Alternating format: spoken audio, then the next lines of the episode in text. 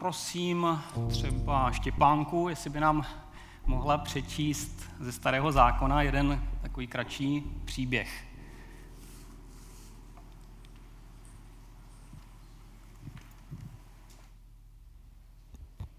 Tak, budeme číst z ekumenického překladu ze čtvrté Mojžíšové, numery kapitola 21, verše 4 až 9 numery 21, 4 až 9. Z hory Hóru, z hory Hóru táhli dál cestou k Rákosovému moři, aby obešli Edomskou zemi. Avšak lid propadl na té cestě malomyslnosti a mluvil proti Bohu a proti Mojžíšovi. Proč jste nás vyvedli z Egypta?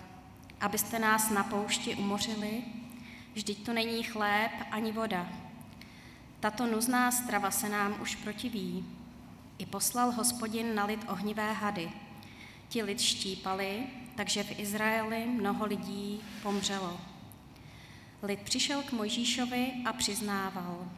Zhřešili jsme, když jsme mluvili proti hospodinu a proti tobě. Modli se k hospodinu, aby nás těch hadů zbavil. Mojžíš se tedy za lid modlil. Hospodin Mojžíšovi řekl, udělej si hada ohnivce a připevni ho na žerť. Když se na něj kterýkoliv ušknutý podívá, zůstane naživu. Mojžíš tedy udělal bronzového hada a připevnil ho na žerť. Jestliže někoho uštkl had a on pohlédl na hada bronzového, zůstal naživu.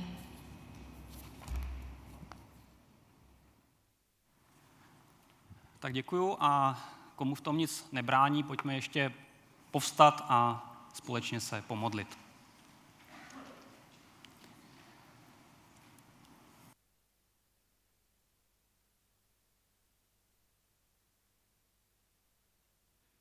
Takže budeme číst z Markova Evangelia ze čtvrté kapitoly od 35.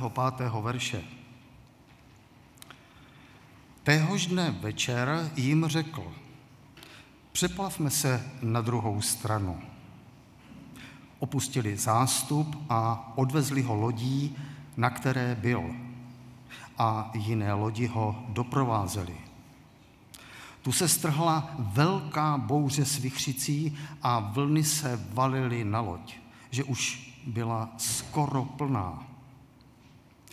On však na zádi lodi na podušce spal. Učedníci ho probudí a řeknou mu, mistře, tobě je jedno, že zahyneme. Tu vstal, pohrozil větru a řekl moři, zmlkni, utiš se. I ustal vítr a bylo veliké ticho. Ježíš jim řekl, proč jste tak ustrašení? Ještě nemáte víru? Zmocnila se jich veliká bázeň a říkali jeden druhému, kdo to jen je, že ho poslouchá i vítr, i moře.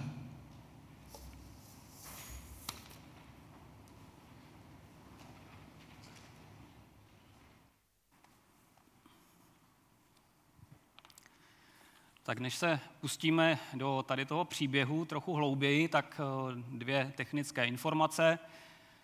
Jednak pokud eh, potřebujete překlad do ruštiny, jestli vám můžeme převod do ruského jazyka, eh, ještě u nás nějaké výtisky budou, vy můžete zakázat u mojí ženy.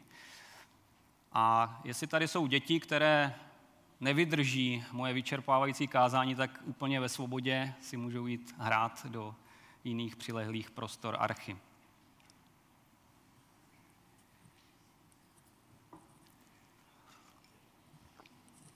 Tak já doufám, že to nebude vyčerpávající. A na úvod eh, je velmi jednoduchá otázka. A nenechte se zmást, nebude to jenom fráze. Jak se máte? Jak říkám, není to jen řečnická otázka, takže jak prožíváme ty nynější dny, poslední týdny, měsíce? Zamysleme se kratoučce nad tím a odpověsme si. A Můžete to říct teďka svému sousedovi v jedné větě, jestli chcete.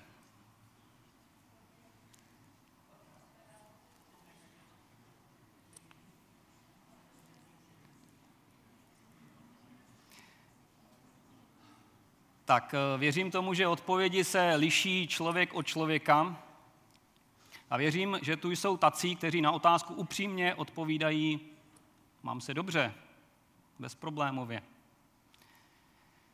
Díky Bohu za to. Jsme tu ale jistě také ti, kdo se třeba příliš komfortně necítí. Jak by také ne například tento týden typický novinový článek. Přestože většina lidí aktuálně řeší letní dovolenou, kterou si chtějí po dvou letech covidové pandemie a cestování svázaného nejrůznějšími omezeními opravdu užít, na podzim se dostaví ekonomická kocovina v podobě recese. Silné indikace přicházejí z Česka i zahraničí. Ekonomičtí experti příchod recese berou víceméně jako fakt. Úvahy vedou spíše o tom, jak dlouhá a hluboká bude tak eh, jistě mi dáte za pravdu, že jsou tu různé tlaky. Mezi ty společné můžeme určitě zařadit právě zmíněnou přicházející ekonomickou recesi, zvyšující se tempo inflace. Ještě nedávno si pamatujeme nulovou inflaci. Minulý měsíc to bylo 17,2%, ale nebudu tady mít žádné ekonomické rozbory, tímto končím. Eh, jenomže ekonomika není všechno, co se tak trošku začíná hroutit. Co tam máme dále? No tak samozřejmě tu neopomenutelnou hroznou válku na východě eh, Ukrajiny, eh, nebo už nějakým způsobem skončená, ale znovu do budoucna riziková pandemie. Tak těch tlaků by bylo ještě mnohem víc, ale jsou tu také tlaky osobní, vnitřní, soukromé. Mezi ně můžeme často zmínit narušené vztahy mezi přáteli, v rodině či s kolegy na pracovišti. Tohle všechno jsou faktory, které nám k dobré náladě určitě nepřispívají. No a pokud chcete, tak se pojďme teď podívat do Bible. Tam totiž eh, můžeme najít povzbuzení a naději. Vždyť nám to mimo jiné slibuje i apoštol Pavel v listu k Římanům 15.4. Tam píše, že vše v písmu, vše, co je napsáno v písmu, bylo napsáno k čemu?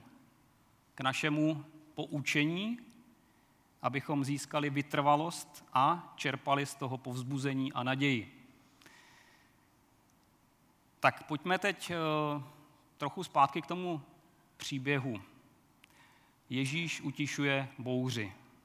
Tak by asi zněl nadpis toho našeho příběhu. My jsme ho četli z Markova evangelia, ovšem pokud dáváte přednost Matoušově či Lukášově, já ani ne, dočtete se to tam také. Jak vypadal celý den, který vrcholí tak dramatickým večerem u jezera? Tak jestli je to tak, jak píše Matouš, a tady mu není důvod nevěřit, pak Ježíšův program byl opravdu nabitý. Ten den se totiž přesouvá do Kafarnaum, což je město na severním okraji e, Galilejského jezera. A ještě než do toho města vůbec vešel, tak potkává Ježíše římský setník. A ten žádá o uzdravení svého služebníka asi to znáte, díky velké víře tohoto důstojníka Ježíš na dálku dokonce vyslýchá jeho prozbu a služebníka uzdravuje. No a pak se konečně dostává do města a dostavuje se na plánovanou návštěvu Petra. Ani tam však jen tak neodpočívá. Jen co vejde do dveří, zjišťuje, že Petrova tchýně je schvácena horečkou. Ježíš i v tomhle případě obratem řeší situaci, dotýká se její ruky a horečka je ta tam. A to natolik, že vstává z postele a svého hosta obsluhuje. Tím ale den rozhodně nekončí. Matouš 8.16. Večer k němu přivedli mnoho lidí posedlých démony a on ty duchy vymítal slovem a všechny nemocné uzdravil. Co bylo dál? Tak to se dočteme v následujícím verši. Když Ježíš viděl, kolik je kolem něj lidí, přikázal učedníkům, ať se přeplaví na druhý břeh. Co myslíte? Vyšlo to? No, ne hned. Matouš 8.19. Zadržel ho však ještě jeden učitel zákona. I tomu Ježíš věnuje nějaký čas v rozhovoru. Pak už ale nekompromisně nasedá se svými učedníky na, do lodi a odráží od břehu přeplněného zástupy. Marek k tomu ještě zmiňuje, 4.36, několik, několik člunů však vyplulo za nimi. A teď to nejnapínavější. Zanedlouho se strhla silná větrná bouře. Vysoké vlny dorážely na člun a ten se začal plnit vodou. Ježíš však klidně spal na zádi s poduškou pod hlavou. Galilejské jezero, někdy se mu říká dokonce moře, je neobvyklá vodní plocha. Leží totiž 212 metrů pod úrovní oceánu a je tak nejníže položeným sladkovodním jezerem na světě. Má poměrně malou rozlohu, široké je, dejme tomu, jako od Svítkova na Dubinu. A na délku, na délku by od nás sahalo maximálně na předměstí Hradce Králové. Ovšem hloubka, hloubka dosahuje úctyhodných 43 metrů. To jezero je obklopeno kopci. Když se vítr vanoucí po pevnině přibližuje k jezeru, zesiluje a způsobuje nečekaně prudké bouře. No a jak si můžeme představit to plavidlo, do kterého se učedníci s Ježíšem nalodili? Šlo nejspíše o rybářskou loď, vždyť eh, řada z učedníků byli povoláním rybáři. Starověký historik Josefus Flavius zaznamenal, že na Galilejském jezeře se obvykle současně plavilo na 300 rybářských lodí. A ta námi sledovaná pak jistě byla dostatečně velká na to, aby pojala minimálně tucet lidí. Byla poháněna plachtami nebo vesly. V bouři se však ty plachty skasaly, aby se nepotrhaly a loď byla snáze ovladatelná. No, jak už jsem zmínil, tak eh, to jezero je obe, obestoupeno pohořími a nad nimi se občas bez varování rozpoutají prudké bouře. Ty pak eh, změní hladinu jezera ve řvoucí příval s až šestimetrovými vlnami, jsem se dočetl. Tak já nevím, kolik my tady máme strop, víte někdo?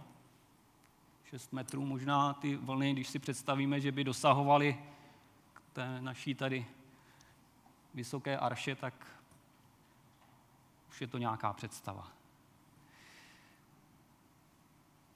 Učedníci určitě nebyli tak bláhoví, že by vypluli na jezero za bouře. Bouře je zkrátka přepadla zcela z nenadání, takže byli vyděšení a nebylo to jen tak pro nic za nic. Ocitli se v reálně vážném nebezpečí.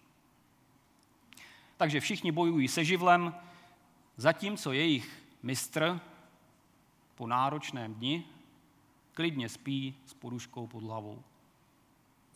To je až nepatřičné, že? Provokativní. Jsem si říkal, to je asi jako eh, spát nakazatelně právě v době nedělního kázání.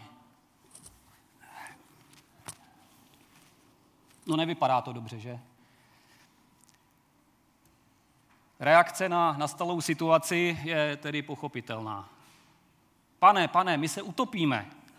Učedníci překřikují jeden druhého. Mistře, tobě je jedno, že se potápíme. Ježíš konečně vstává a silným hlasem poroučí větru, vlnám a nejspíš také učedníkům. Uklidněte se. Marek 4.39. V tu chvíli se vítr utišil a rozhostil se klid.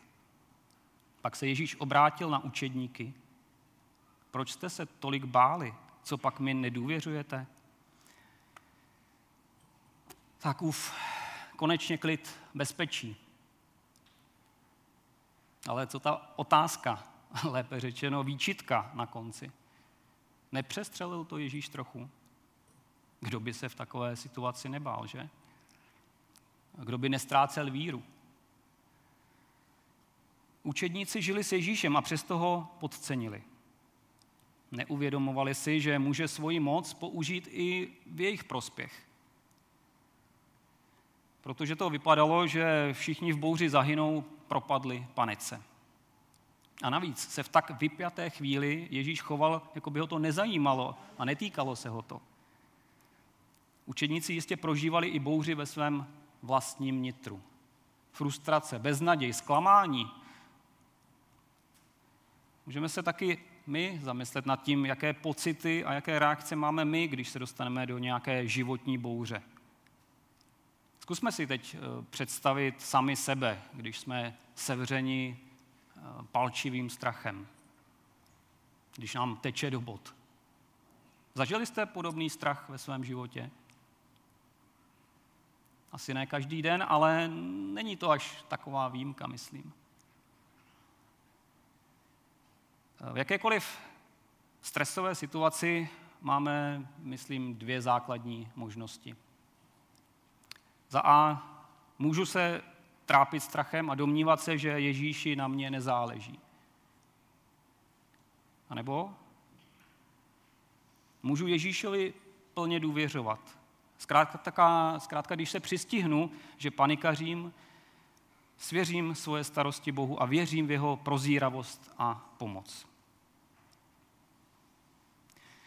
Tak i když eh, je Ježíš s lidmi už eh, plných 20 století, když počítáme i práci Ducha Svatého, podobně jako jeho tehdejší učedníci, kolikrát podceňujeme jeho moc i my.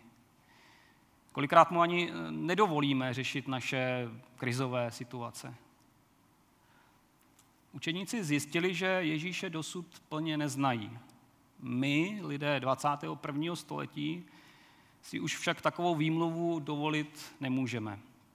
My ne, my známe ten Ježíšův pozemský příběh až do samého konce. Ale zpátky k těm učedníkům, k těm nebohým učedníkům. Vracím se teďka k té štiplavé otázce. Nepřestřelil to Ježíš, když se svých nejdražších vyčítavě ptá, kde zůstala vaše víra? Kde je vaše víra? Abychom lépe pochopili, proč se Ježíš takto ptal, tak bude užitečné nahlédnout do toho příběhu, co jsme slyšeli od Štěpánky. A tehle příběh byl těm Ježíšovým učedníkům velmi dobře znám. Ve zkratce, boží vyvolený izraelský lid se na cestě z Egypta do zaslíbené země dostává do vážného problému. Hospodin dopustil, že lid začali ohrožovat jedovatí hadi. Bylo to smrtelné nebezpečí. Uštnutí hadem často znamenalo pomalé umírání, při kterém člověk velmi trpěl. Když se situace dále zhoršovala, přišli zástupci národa za Mojžíšem a žádali ho. Numery 21.7. Modli se k hospodinu, ať nás zbaví těch hadů. A tak se Mojžíš zalit modlil. Jak hospodin na tuhle prozbu odpověděl? Kdo si to pamatujeme? Boží plán záchrany, který nařídil Mojžíšovi uskutečnit, není úplně podle jejich představ. Jedovatí hadi nezmizeli. O to oni žádali. Ale nezmizeli. Stále na Izraelce smrtelně útočí. Hospodin však nařídil Mojžíšovi, aby se prostředkem záchrany uštnutých Izraelců stal co? Pohled víry. Pouhý pohled víry na bronzovou podobiznu hada, umístěného na dobře viditelném místě, na žerdi, na kůlu, každý překlad to uvádí jinak. No a tak se jí dělo. Když někoho už had a on se podíval na toho bronzového hada, zůstal naživu.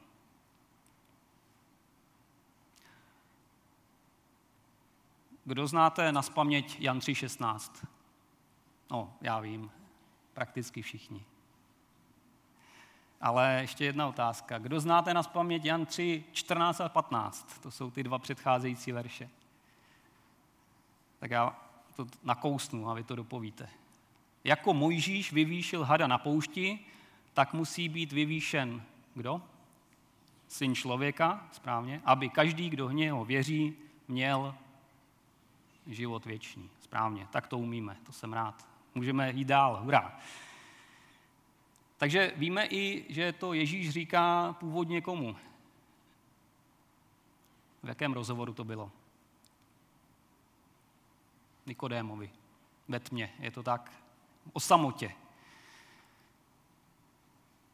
A Ježíš se odkazuje tom rozhovoru na tu známou událost zapsanou v knize Numery a dává jí úplně nový rozměr. Ježíš je jako ten bronzový had, tak se představuje, na kterého je potřeba upřít svůj pohled víry, pokud chci uniknout záhubě. Tak tento jednoduchý pohled na Ježíše jakožto spasitele způsobí záchranu. To je těžiště celého evangelia. A ač to říkal Nikodémovi, členovi židovské rady, potají v podstatě o samotě v noci, tak eh, v utajení tento rozhovor určitě nezůstal. Naopak, stal se z něj asi nejcitovanější text Nového zákona.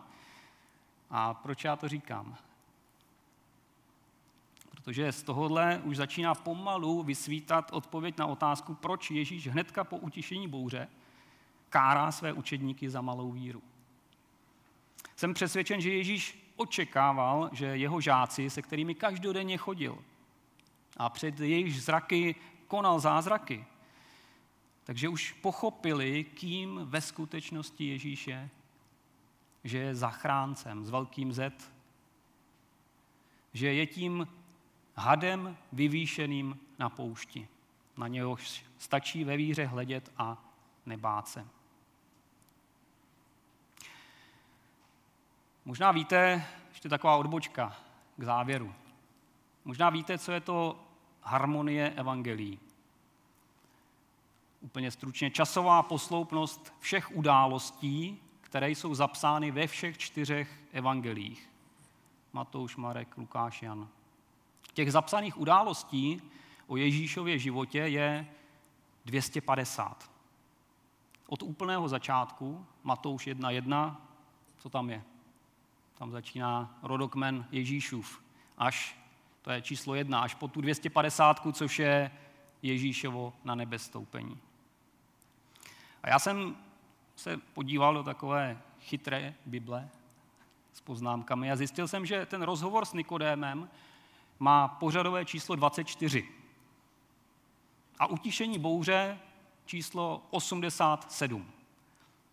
Tak kdo má kalkulačku v hlavě, tak hnedka vidí, že je tam 62 událostí, které se odehrály ještě než přišla ta bouře na Galilejském jezeře. 62. Desítky jich jsou o tom eh, Ježíšově poselství a desítky jich jsou o tom, jak Ježíš působil zázraky.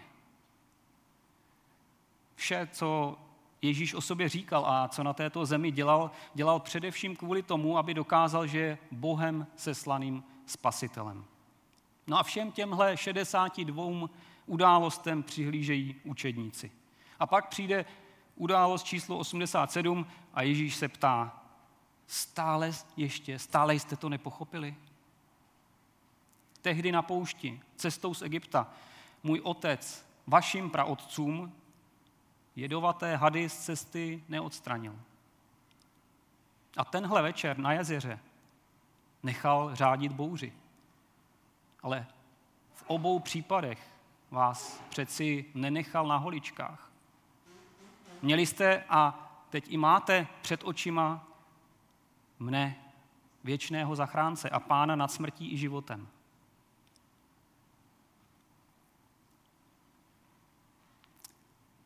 Tak teď ještě na závěr něco, co není v Bibli, jestli si to můžu dovolit. Položil jsem si takovou otázku. jak by vypadal příběh o bouři, kdyby učedníci postupovali dle Ježíšova očekávání. Tak těch verzí by byla určitě celá řada. Já nabídnu třeba tuhle. Zanedlouho po vyplutí se strhla silná větrná bouře. Vysoké vlny dorážejí na člun a ten se začíná plnit vodou. Ježíš však klidně spí na zádi s poduškou pod hlavou. Učedníci hekticky bojují se živlem, když v tom si povšimnou, jak Ježíš nejeví žádné známky vzrušení či strachu. Vnitru jim proběhne ujištění. Syn Boží je s námi a vše je pod Boží kontrolou. Přestávají panikařit. Ta bouře má určitě nějaký význam, přemítají. Prostě musíme tuhle těžkou hodinu zvládnout a pak se snad vyjasní. Mimochodem, eh, kde pak jsou ty další čluny, co bez svolení vypluli s námi? Aha, ta bouře je od nás vzdálila. Fajn, to bude mít mistr radost, to bude rád, až to zjistí. Vždyť co mu to dalo, aby se vůbec odpoutal od toho břehu, od zástupů, které ho nechtěli propustit. A právě se probouzí. Podívejte, vstává a zvedá ruce. Pak silným hlasem přikazuje větru a vlnám. Tiše, klid, to stačí. Vítr se sklidňuje, až nastává naprostý klid. Nakonec Kristus dodává, učedníci moji milí, dobře jste se namáhali. Teď si pěkně odpočiňte, hned zítra od rána na nás čeká další perný den. Kdo si chce zatím půjčit moji podušku? Tak je to rozdílný příběh s happy endem, já bych to tak řekl. Tak závěrečná otázka. Na tělo. Každý si odpověste sami.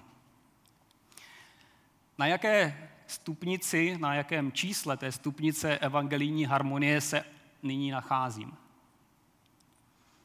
Jestli je to na čísle jedna, Matouš 1.1, tedy poznal jsem Ježíšovi pozemské otce a praotce až po Abrahama, není to špatné, ale je to jen začátek.